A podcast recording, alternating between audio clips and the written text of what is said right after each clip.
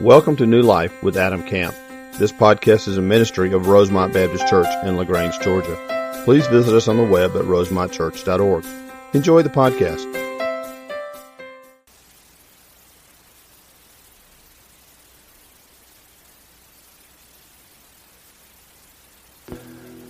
I want to do something a little bit different before I start this morning. I want to, I want to show you a couple things and spend just a few minutes before I begin preaching. I'm going to do that, I promise. But I mentioned last week to you just the, the, the space need we've had and, and the idea of expansion. And um, I want to give you some more detail this morning. I want you to understand this is kind of just the first uh, uh, opportunity for you to hear a little bit about this. Tell what, bring those house lights up for me, please. There you go. Now I can look you in the eye when I'm talking to you. I want you to hear about what's going on because I'm very excited about it. I'm excited what the Lord's doing. Uh, we've been out of space for a long time. Praise the Lord. Our children have been out of space for a long time. Uh, you may not know this. Most of you probably do. We have three services here. We do an 8:30, this one, and then another 11. All those services are doing very well. This service is packed, as you can see. People have a hard time finding seats. Praise the Lord. Right? What a great problem to have. Uh, we're not trying to figure out how to pay the bills. We're trying to figure out how to put everybody in a spot. And one of the things Rosemont has been really good at over the years is using every square inch of this building every hour. So we have multiple Sunday school hours for all of our children. We have multiple worship services. Uh, we've moved people into closets. We've moved closets out and put other things in there. And, uh, there's just a lot of things we've moved around to try to accommodate all of what we've done. And we've reached the point that we believe we've used up about all of our usable space and we need to add some more space. So it's very exciting for us. Uh, a couple of weeks ago, I think I mentioned to you last Sunday that the deacons and the finance team had voted unanimously to move forward with this project. Now, there's a lot of work to be done, and I want to be clear with you. There'll be plenty of opportunities for questions. Okay? There, will be opportunities for you to come and meet, come talk to me, come talk to some of our deacons. So, this is just a very quick picture of kind of where we want to go and what we think the Lord's leading us to do. And again, just to be clear in the process, the church will have to be involved in making this final decision. Okay, we're not going to start breaking ground until the church is on board, but I want to show you kind of where we are, how we arrived at this point. I've got a few pictures I want, I want to show you, but before I do, I want to just to give you a little background of where we've come from. We started this process probably four years ago, praying and thinking and just trusting the Lord and asking Him what do we need to do. And, and we arrived at the conclusion we needed to build some space. We just didn't quite know what, so we brought in an architectural firm they designed a beautiful thousand seat auditorium for us. We could have sat everybody in one service, given us plenty of room to go. It was beautiful. We loved the layout. The sight lines were nice, beautiful exterior. Cost about $6 million. So I took a step back as the leader of this church, and I just started praying about that. And I said, Lord, that's an awful lot of money. And the more I prayed about it, the less excited I got. And the more I prayed about it, the less I felt like we needed to move in that direction. And so I just I brought our deacon leadership together and I said, guys, I just can't in good conscience lead our church to incur that kind of debt. And they were like, We're glad you said it because we felt the same way. Like, why didn't you tell me six months ago, right? We could have sped the process up a little bit. So we just backed up and we said, what do, what do we need to do? How can we maybe utilize what we already have and do something within our budget in order to meet the space need that we have and the way God has blessed our church? And so I want to give you just a few quick pictures big understanding where we're going, lots of chance moving forward to, to ask questions. Uh, in the meantime, though, kind of here's the direction we're going. So pull up picture number one, if you would, for me, please, Wanda. So just to kind of orient you, the little triangle there in the top is the current worship center roof. What we propose to do is knock out all the walls inside of this building. All these interior walls are not load bearing. So the back wall would go, all these walls would go. We would expand the sanctuary we believe we can add about 150 to 175 more seats in here, which is about a 40 to 45% increase. That's a pretty significant increase. Uh, in the process of doing that, everything in here will be redone. Now, I know you're going to be really sad about losing the pink carpet with the rolls in it up front. That's all part of the original design. But you may not know this. This building has been here since 1978. How many of you were here when the building was built? 78. A few of you? Wow, look how we've grown in a few years, by the way. This building has served its purpose. We, we have, other than some paint and a couple of minor touches, we hadn't done anything in here. Praise the Lord. We've, we've had a building for almost 40 years. We hadn't had to do a whole lot, too.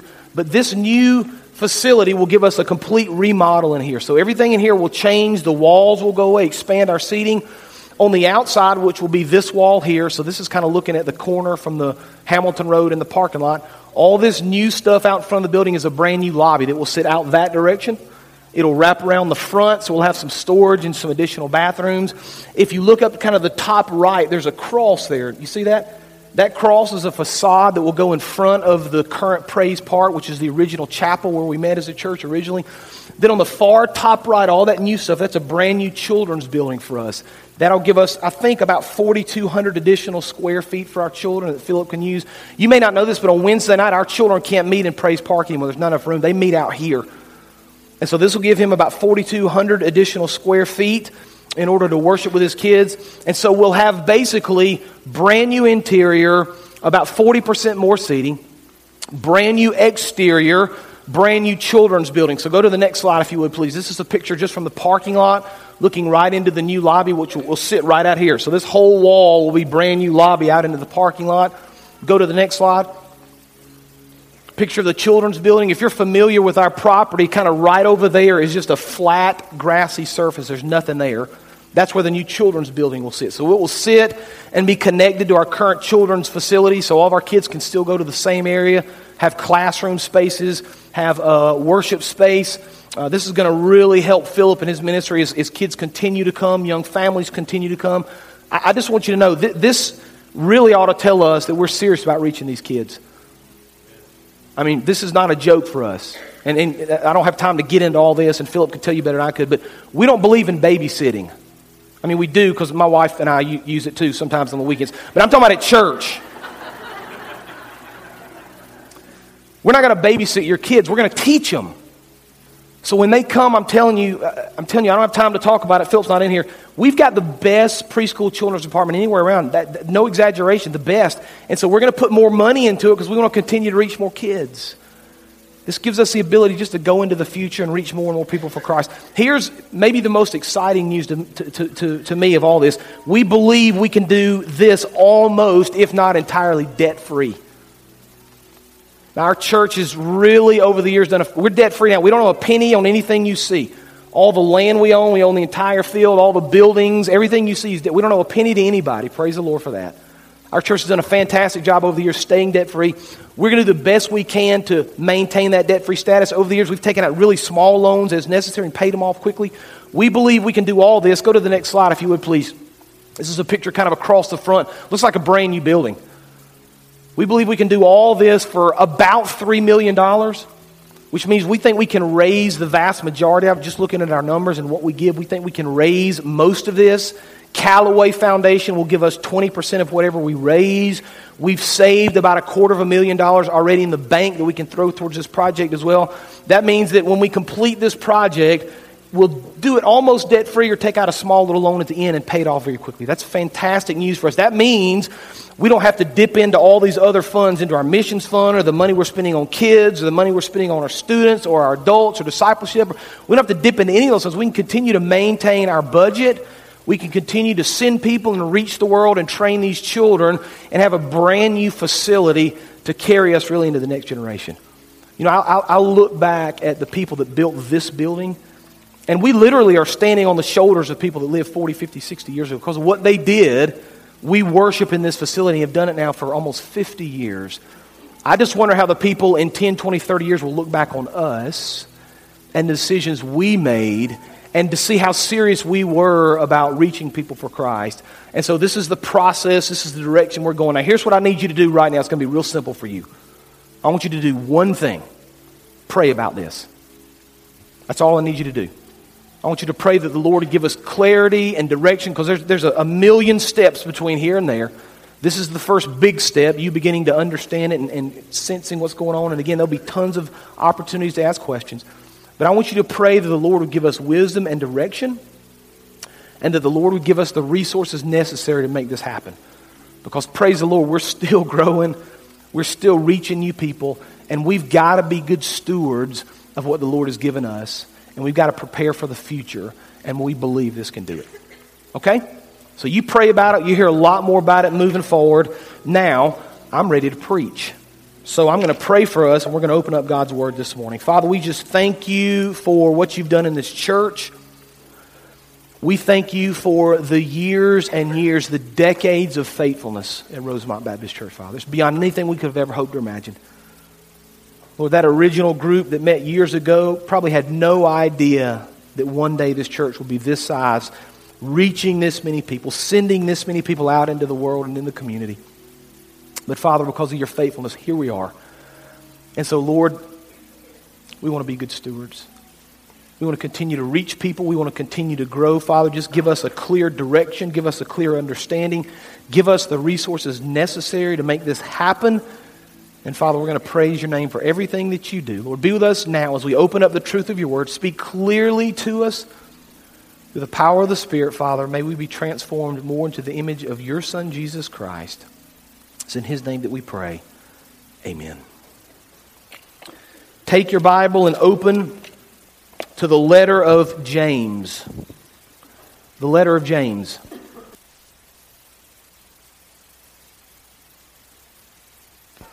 This is our second week in our series that we've entitled Faith in Action. It's a study through the book of James.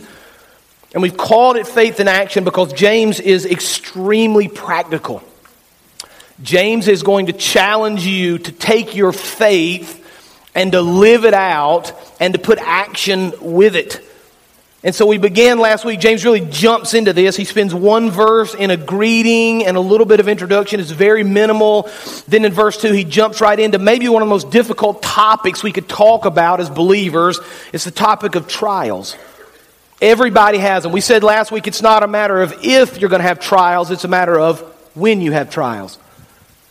And so, because trials are so prevalent, because we all deal with them, because sometimes they seem to be ongoing, we ask the very simple question how, as believers, are we to navigate through the trials of life biblically? Because there's a thousand different books and probably a thousand different seminars you could go to where somebody's going to help you understand how to navigate through the trials of life. But I don't know about you, I'm not interested necessarily in what those people say, what the world may say, what the experts may say. When I go through a trial of life, I want to understand what the Scripture says. And I want to live my life always based on the truth of God's Word. And so last week, James kind of delved into this and he gave us three different things we could do as we navigate through trials to live biblically. Now, if you weren't here last week, the podcast is available online. I'm not going to give you the details, but here are the three things James showed us in his letter last week that we need to be doing or we need to understand as we go through a trial biblically. The first was to have a joyful attitude. James instructs us not how to feel, but how to think. It's not about the way we feel in a trial because our feelings oftentimes mislead us. We're going to feel down and upset and bitter and anger, and you kind of fill in the blanks. It's not about how we naturally feel in a trial. It's about considering that trial joy or thinking about joy, understanding that the Lord is working in the midst of that trial. And so as you, as you go through a difficulty, as you go through a trial, you may not feel good about it, but in your mind you can think joy because you know the Lord's got something at the end for you. That leads right into the second thing. The second thing we see is that we need a maturing faith. The, the whole point of a trial is for our walk in Christ to deepen. The whole point of a trial is for our faith to grow. And as we trust the Lord in the midst of trials, as we seek Him, as we walk with Him, even in difficulties, our faith grows and matures, our depth grows and our mature and matures. And the Lord said through James, really the only prerequisite, the only requirement in this process is number three, a believing heart. When we ask the Lord for wisdom, we've got to believe He's going to work in that trial. As we ask the Lord for guidance, we've got to believe He's going to use us. And so James kind of begins his book with a difficult topic, with the idea of trials. And I want you to understand he's going to come back to trials a couple of different times in chapter 1. And so as we jump in this morning in verse 9, we're going to talk about the reward for perseverance. But we're going to see James is kind of using this theme of trials. We're going to come back to that and we're going to understand that's the foundation of what he's saying. And he's going to give us now a few different examples as we walk through this idea of trials. So beginning in verse 9, but you know, let's do this. Let me just go back to 2. I know you don't have it on the screen, but I just want to read it in context. And then pull 9 up. We'll get to 9 here in just a second. Hear the words of James Count it all joy, my brothers, when you meet trials of various kinds. For you know that the testing of your faith produces steadfastness, and let steadfastness have its full effect, that you may be perfect and complete, lacking in nothing. If any of you lacks wisdom, let him ask God, who gives generously to all without reproach, and it will be given him. But let him ask in faith with no doubting. For the one who doubts is like a wave of the sea that's driven and tossed by the wind. For that person must not suppose that he will receive anything from the Lord. He is double minded, unstable in his ways. Now, verse 9, we have this on the screen. So let the lowly brother, again, this is in the vein of testing and trials, let the lowly brother boast in his exaltation, and the rich in his humiliation. Because like a flower of the grass, he will pass away. For the sun rises with its scorching heat and withers the grass its flower falls and its beauty perishes. So also will the, will the rich man fade away in the midst of his pursuits. Here's truth number one. James gives us very clearly in verses 9, 10, and 11 a warning for the wealthy. A warning for the wealthy. Now, James kind of distinguishes two different classes, two different groups of people in these verses. He mentions rich people and he mentions the lowly person or the poor person. And he says very simply in these verses, 9 and 10, that the poor is exalted and the rich will be humbled. Now, here's what some of us do when we read this passage of Scripture or we read other places, because there are lots of places in Scripture that kind of contrast the rich and the poor. Maybe you've read through these and you've asked yourself the question which of these two categories do I fit into? Would I be considered part of the, part of the rich because I sure don't feel rich? Would I be considered part of the poor because James kind of speaks differently to these two different groups? If I'm going to understand what he's saying, I need to kind of find the category that I live in and then maybe kind of study that and understand how James is, is calling me to live and how he's calling me to put my faith into action. Well, let me just go ahead and be very clear with you. I want to help you out. Just by the nature of where you live in this world, you're rich. Period. James writes in the first century, he's speaking to poor people that are beggars, thieves, abject poverty. They have absolutely nothing. If you've had the opportunity to travel overseas, especially with some of our mission teams, you've seen poverty. And you understand poverty. So I would say to you and to me as Americans, very clearly, because of the way that the Lord has blessed our country in, in so many ways, we are rich. Now I want to be careful about this because there's, there's maybe a, a, desire in our society at, at times to, to, to, to, think about wealth as a bad thing or to think about money as, a, as an evil, and, and there certainly can be evil with money. But I want to be very clear as we think through this. We shouldn't be ashamed of wealth. We shouldn't be embarrassed about wealth. We should very simply understand that we have been given great wealth, figure out how to use that wealth for the glory of the Lord, and then heed the warning James is about to give us. Because if you've been blessed with great wealth, James wants you to understand something very clearly. Look at verse 11. He says, For the sun rises with its scorching heat and withers the grass its flower falls, its beauty perishes, so also will, will the rich man fade away in the midst of his pursuits. See, here's, here's kind of the big picture we need to understand about wealth. One day it's all going away. It may be useful now, you may enjoy it now. There are certain things that it brings us and affords us in this life, but one day it's all going to be gone. So, the things that you care a lot about in this life, and I'm talking, about, I'm talking about family or friends, the, the possessions, the material things you care a lot about in life will one day be gone. And as much as you care about them, a generation or two from now, nobody's going to care. Did you know that? I, I've heard several people say this before, but they said, you know, they, they when they kind of take a lot of pride in their stuff and they think about all the stuff they have. They just remember that as soon as they're gone, somebody's going to probably back a dumpster up to their back door and throw it all away anyway. Probably right. My grandmother's house. I, I, loved when I was a kid going to my grandmother's house. She had a big, at that time it was enormous. You know, I thought it was a mansion and it was a farm and it was in Villa Rica. And We used to go over there. One of the things I loved to do was get up in the attic and walk around because it was now as an adult there's just a bunch of junk up there, but it was fun to go through. Anybody ever go through grandparents' basement or attic? Yeah, it's just kind of fun, right? Well, when she passed away, there were a few things in the house that my mom and, and, and me and my sister wanted. We got a few things out, but the vast majority of it was just trash. We, we threw it away. And it wasn't because we didn't love her. We, of course, we loved her. We, we loved her dearly and deeply, but we didn't love her stuff. Right, the chair that she worked so hard for, she had recovered. We didn't, we didn't really care about the chair. Or the piece of furniture, or the lamps, or the things that meant so much to her. To us, it didn't really matter. Why? Because one day all this goes away. James wants us to see listen, you may be wealthy, you may be rich, maybe you have been blessed, but it's passing, it's fleeting. One day it will fade away. Now, because it will one day fade away, we need to understand something. The problem isn't so much that everything's one day going to be gone. We, we kind of understand that as we think about it. The problem is in our current lives, sometimes we allow all that stuff to get in our way of serving the Lord. We desire riches instead of the Lord.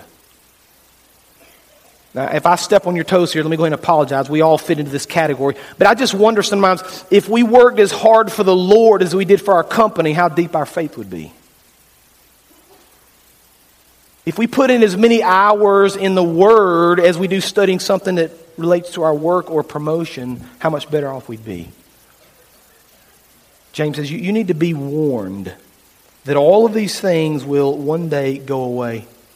Craig Blomberg wrote a great commentary on James. He said this He said, Unless we recognize the utter transience of this life, and the potential suddenness of its end, and unless we live each moment for Christ with a sense of urgency about redeeming the time, we risk silently worshiping the world. Isn't that interesting? Now, again, let's just keep this in context. James is talking about the trials of life, and he's saying, listen, Poor people have trials. Rich people have trials. It doesn't matter what you have because one day it's going to all go away. The question isn't the difficulty of life or the trials we're going to face or the fact that one day all our stuff's going to be non existent. Nobody's going to care about it. We don't really wonder if we're going to have trials because everybody's going to have them rich and poor. Now, if we were to compare you guys, and I, I say you guys as a group, to somebody living in sub Saharan Africa out in the bush, in the amount of stuff that we have, it's not even close. It's like planets away, millions of miles, not even close. But it'd be interesting because if I asked you, if I said to you, hey, do you think that all the possessions you have keep you from the trials of life? What would you say? No, of course not. I have trials, I have problems, I have issues that I deal with. Right? Our, our, money and our possessions don't insulate us from the things of life that are difficult. In fact, some people would say they bring on more things. Maybe more things to worry about. James is saying to you, listen, it doesn't matter if you're rich, it doesn't matter if you're poor, we're all going to face trials. But you need to be warned. Don't allow the things of life, the possessions of life, the material wealth of life lead you to a place that separates you from the Lord. And so he continues, look at verse 12. Blessed then is the man, right? He's taught about the rich and the poor, the problems, things fade away. Blessed is the man who remains steadfast under trial. For when he has stood the test, he will receive the crown of life which God has promised to those who love him. Here's truth number two Godly faithfulness in trials produces great blessings. Godly faithfulness in trials produces great blessings. I want you to look at how he begins verse 12. Pull verse 12 up for me again, if you would, please. James says in chapter 1, verse 12, Blessed is the man who remains steadfast under trial. Blessed is the man. Blessed. And so we, we ask the question what, what does it mean to be blessed? Well, most of us, when we think about being blessed, we think about exterior things that happen to us. We say something like this You know, I just got a promotion. I'm very blessed. Or my family is healthy. I'm very blessed or my marriage is strong, I'm very blessed. And, and let's just be very clear those are absolutely blessings from the Lord. I believe the Lord blesses us in a lot of different ways our, our, families and our health, our homes, our jobs. All of those are blessings from the Lord, of course. But it's very difficult for us when things don't go our way to understand blessing, isn't it? We don't usually consider a great sickness a blessing from the Lord. We don't usually consider the loss of a job a blessing from the Lord. We don't usually consider marital problems a blessing from the Lord. Yet, when Christ speaks of blessings in Scripture, when the New Testament writers speak of blessings in Scripture, oftentimes they kind of set aside the things we think of as blessing and they say things to us that don't necessarily make sense in our mind. One of the, one of the best examples of that is Christ in the Sermon on the Mount. We, we preached through this several years ago. Matthew chapter 5, he begins with what's known as the Beatitudes or the blessings. Here's the thing that Christ considers blessings. Listen to his words Blessed are the poor in spirit, for theirs is the kingdom of heaven. Blessed are those who mourn, for they shall be comforted. Blessed are the meek, for they shall inherit the earth. Blessed are those who hunger and thirst for righteousness, for they shall be satisfied. All right, so how do we find blessing in mourning? How do we find blessing in meekness? How do we find blessing in poverty? How do we find blessing when we hunger and thirst for righteousness? It's because we have kind of a misunderstanding of blessing, don't we? We think oftentimes blessings are related to the external, to the exterior, to the conditions and the circumstances of life. Christ says instead, real blessing is a deep and abiding joy found in God that can be maintained even in difficult situations. Let me say that again. A blessing is a deep, abiding joy found in God that is maintained even in difficult situations. See, see, a true blessing is to recognize the joy of the Lord even when our trials are hard. A true blessing is to find peace in the Lord even when we're walking through difficult situations. Real blessing is to understand, even in the midst of the tragedies of life, we have a deep and abiding love and hope and joy and peace found only in Christ. That's a real blessing. John MacArthur said it like this To be blessed is not a superficial feeling of well being based on circumstances, but a deep supernatural experience of contentedness based on the fact that one's life is right with God. Now, here's what James wants us to understand. Here's what he wants to see in this passage of Scripture. If we remain steadfast, if we hold on to the promises of the Lord, if we walk through great trial with joy and with hope and with maturity and with faith and with a believing heart, when we get to the end of that trial, we're going to be blessed.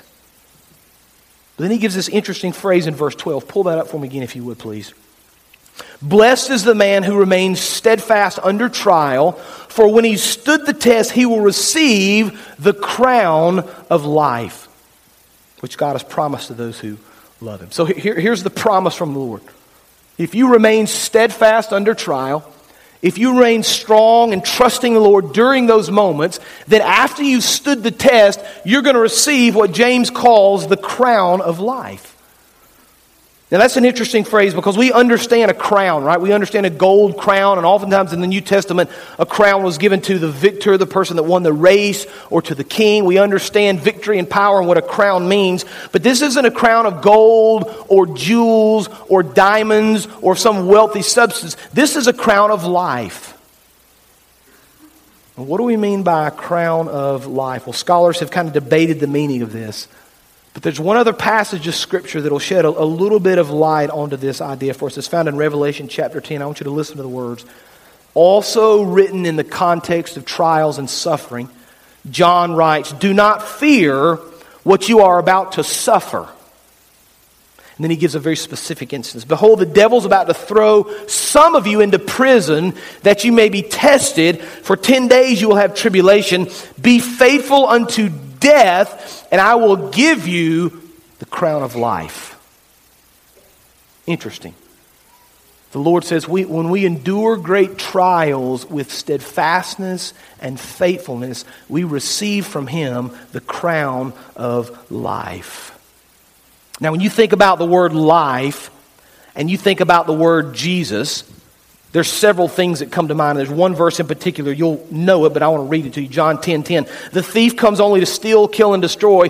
I've come that they may have, you remember the word? Life, and have it more abundantly. Christ says, when, when you walk in faithfulness with me through the trials of life, I'm not only going to give you life, I'm going to give you life abundantly. And so let me just be clear. Your reward as you walk through the trials of life is abundance in Christ. Now, for some of you, and I don't know who I'm talking to, for some of you, that doesn't mean a whole lot because you've never experienced the abundance of Christ. But if you've ever experienced that abundant life, that abundant life in Christ, that, that peace that passes all understanding, that, that hope in the midst of hopelessness, that joy in the midst of the terrible circumstances of life, if you've ever experienced that abundant life in Christ, you'll understand that the pure joy and blessing that comes from living that way.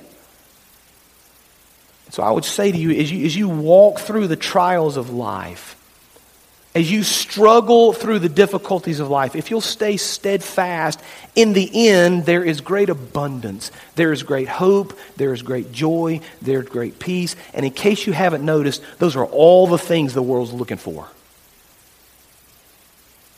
You ever talk to a person that says, you know, I just don't have a whole lot of hope that this is going to work out well? You ever talk to a person that says, you know, my, my spirit is stirring, I just don't have any real peace about any of this?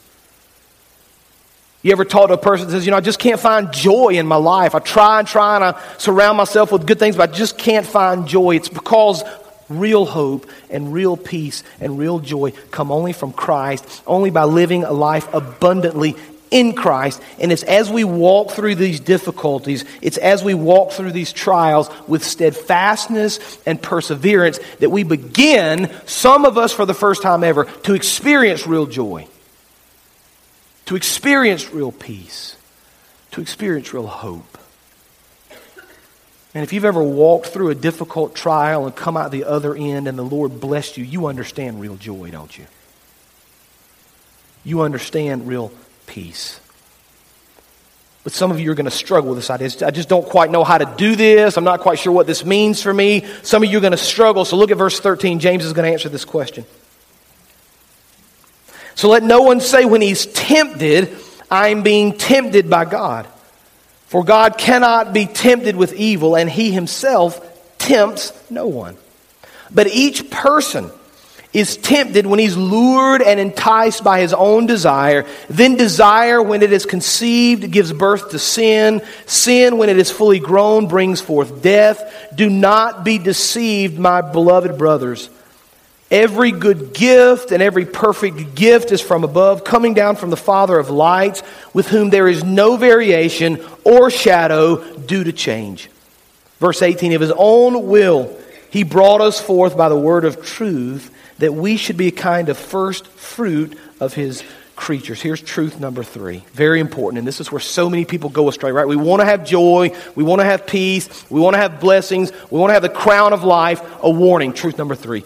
During trials, we must guard ourselves against temptations. During trials, we must guard ourselves against temptation. Let me just be very clear. We're going to kind of divide these words up and talk about them here just for a few minutes. But it's oftentimes during trials that the greatest temptations of life seize us. Now, James has already talked about trials in verses 2 and 4, and then in verse 12, and then he, he brings up kind of this different word, this idea of being tempted. And I want to be very clear, there, there, there, are very two distinct meanings in, in Scripture in New Testament Greek between the idea of a trial and the idea of a temptation. I want to define those for you so you can understand the difference. Trials, is used in Scripture, in the New Testament especially, are outward. They're things that you deal with outside of yourself. They're struggles of life, right? A, a, a job loss or a sickness or death or a marital problem or, you know, all the different things we, those are trials that we deal with. Those are outside of us, outside of our uh, realm. We can't do anything about them. They happen to us. Those are the trials of life. A temptation, on the other hand, although it involves an outward component, it's actually inward focused. Because a temptation is a thing that leads us and lures us away from God into sin. Right? It's usually during trials, outside circumstances, that an interior temptation arises and leads us away from the Lord towards sin. You understand that? So, in a trial, our, our mindset becomes listen, God has got something planned for me down here. I'm walking through this trial. God wants me to walk this path of righteousness and find joy and hope and peace in Him, trusting Him. My faith is maturing. I'm believing in Him. I'm going to end up blessed with the crown of life. But in the midst of this trial, a temptation seizes us.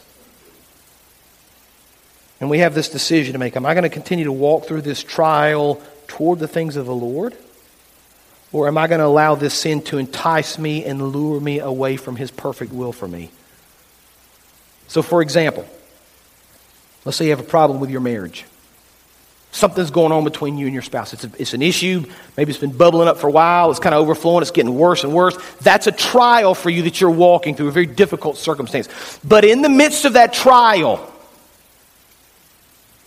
you go to work every day and there's a coworker of the opposite sex that you become pretty good friends with. And you start sharing some things with that coworker and you become a little more intimate in the conversation, a little more intimate. It leads a little bit farther. And all of a sudden you found yourself in the midst of this trial now. You've been tempted and lured away from the way you should respond in Christ's likeness toward this sin. See, in the midst of this great trial, there's temptation. Or maybe you lose your job and you're struggling to make ends meet, and so you're in the middle of this difficult trial, and you want to be faithful and Christ like. But in the middle of this trial, and you hadn't had a job for a long time, especially at the end of the year, you begin to think, you know, maybe I should just kind of mess with my taxes a little bit and change a couple of numbers, and I'll get a really nice refund. And I'll just do this once, and then that refund will get us over the hump, and we'll be fine after that, right? In the midst of a great trial, you're walking towards the Lord, a temptation arises. Do I continue in my steadfastness, in sinlessness? Towards the goodness of the Lord? Or do I allow the temptation to steer me towards sin? Maybe you encounter a sickness and you just can't figure it out. You can't shake it. You can't get well. Maybe the doctors are not quite sure what's going on. You've tried a lot of different treatments and you're walking in this trial. You want to be faithful. You want to be steadfast. But in the midst of this trial, you begin to question God.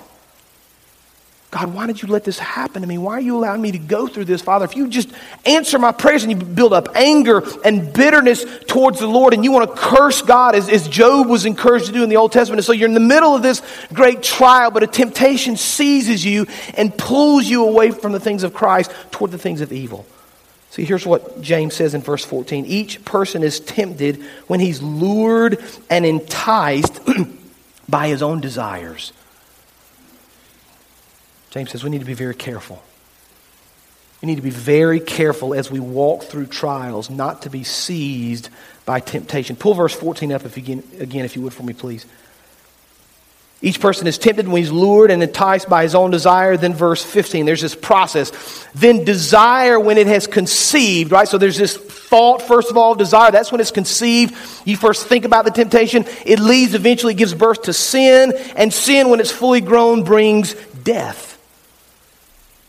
Right, James says, in, in the midst of these great trials, being steadfast means that we stay free from sin. See, there's no place, according to the Word of God, for us to blame the Lord for our problems. There's no place for us to blame the Lord for our sin. Instead, we take responsibility for our sin, and we understand that in the middle of those trials, that's when temptation arises. Now, I, I think it's very interesting the word that James uses here in verse 14. Pull that out one more time, if you would, for me. But each person is tempted when he is lured and enticed by his own desire. Scholars believe that James had this idea of, of hunting in his mind when he wrote this. I know we got a lot of hunters out here, right? And if you don't hunt, you know somebody that does. I mean, living in this part of the world, you kind of have to know somebody that hunts. Well, you understand that when it's not deer season, if you have some land, let's say you've got a plot of land you hunt on or your backyard or whatever, when it's not deer season, you don't just sit around and do nothing. You prepare that land, don't you? And the way you prepare that land is doing what? You plant certain things. You put out corn. Some of you got a little feeder that shoots corn out at a certain time every day. Why do you do that? Because you want to entice that animal to come and eat that food. Now, for those of you that aren't kind of following with me, here's what happens. Miraculously, the deer hunter builds a stand right above that food plot. Just by happenstance, usually. It's pretty random. And so they climb up in that deer stand, and that deer, for the last many, many, many days, the last many, many months, knows at 3 o'clock in the afternoon, there's going to be a bunch of corn on the ground. I'll start making my way to eat. And he tells his other deer friends, before long, there's a bunch of deer eating the corn. Well, the deer doesn't understand when hunting season comes, does he? He doesn't have the calendar that you have. He doesn't know you got up at 3 in the morning and sprayed stuff on your body and put on camouflage clothes and climbed up in a tree and sat there for four hours. He doesn't know any of that. So he shows up to eat his corn, and what do you do? You shoot him. That's how it works. Now, think about the same analogy with sin. The enemy's going to entice you, isn't he? He's going to put things out there that you like. And just like that deer initially is a little skittish and a little uncertain about eating, after a little while he gets more and more comfortable and begins to eat. And before long he's invited his friends and then he's just relaxed, just like you are. And I love the analogy because just as that food plot and that hunting leads to death, so does sin. The enemy's going to trap you and entice you and lure you. And when that happens, that sin is going to lead you to death. But see, we miss that, don't we? We're too busy enjoying the corn. it's too easy for us in the middle of the trial. You know, I'm just going to forget about the trial. It's tough, and I need a break anyway from this. And Lord, I don't know what you're doing anyway. You're not doing anything in my heart. Just forget all that. This is a lot better, and I'm going to be enticed and lured and partake of this, and I'm going to feel good for a little while, not really understanding the enemy has lured me away to kill me. It could be a spiritual death, it could be a physical death. When you take your eyes off the prize, right, the crown of life, and the blessings that the Lord has given us, when you take your eyes off that hope and that joy and that peace that only Christ can give, and you're enticed by sin, you need to be warned. Because the enemy's got a plan just like the Lord does. See, we're all going to go through trials, aren't we? We're all going to go through difficulties. We all want to remain steadfast and hopeful and joyful, and we want to grow in those moments. But we need to be warned that it's in the midst of the greatest trials that sometimes the greatest temptations arise. We need to be on guard. We need to be alert. We need to find joy and hope and peace in Christ. And we need to understand that no matter the trial we walk through, the difficulty we walk through, the temptations that surround us, on the other side of all that, if we'll remain steadfast to Christ, He will bless us with a crown of life. Let's pray together. Father, we thank you for just the clear picture that James has given us the challenge, Lord, to be steadfast again, to understand that, that trials overtake everyone, Father. We're all involved in trials, rich, poor. But to understand, Father, there's a great blessing if we'll remain steadfast at the end. But, Father, a very important warning that in the midst of our trials, we'll remain true and faithful to you.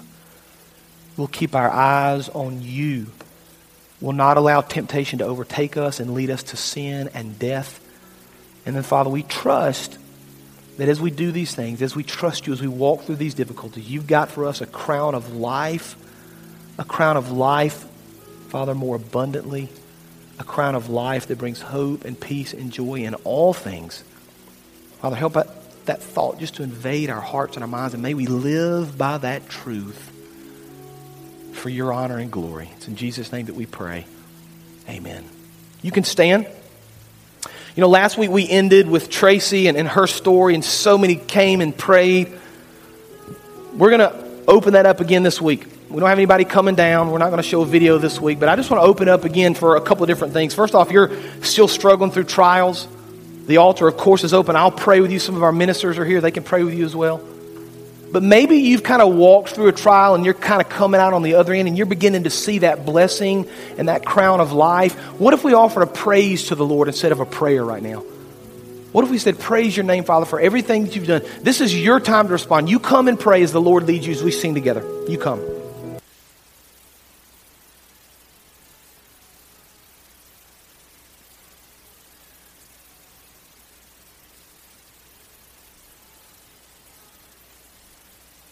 Thank you for joining today's sermon. We would love to hear how today's message blessed you. Use the contact us link on our website at rosemontchurch.org. God bless.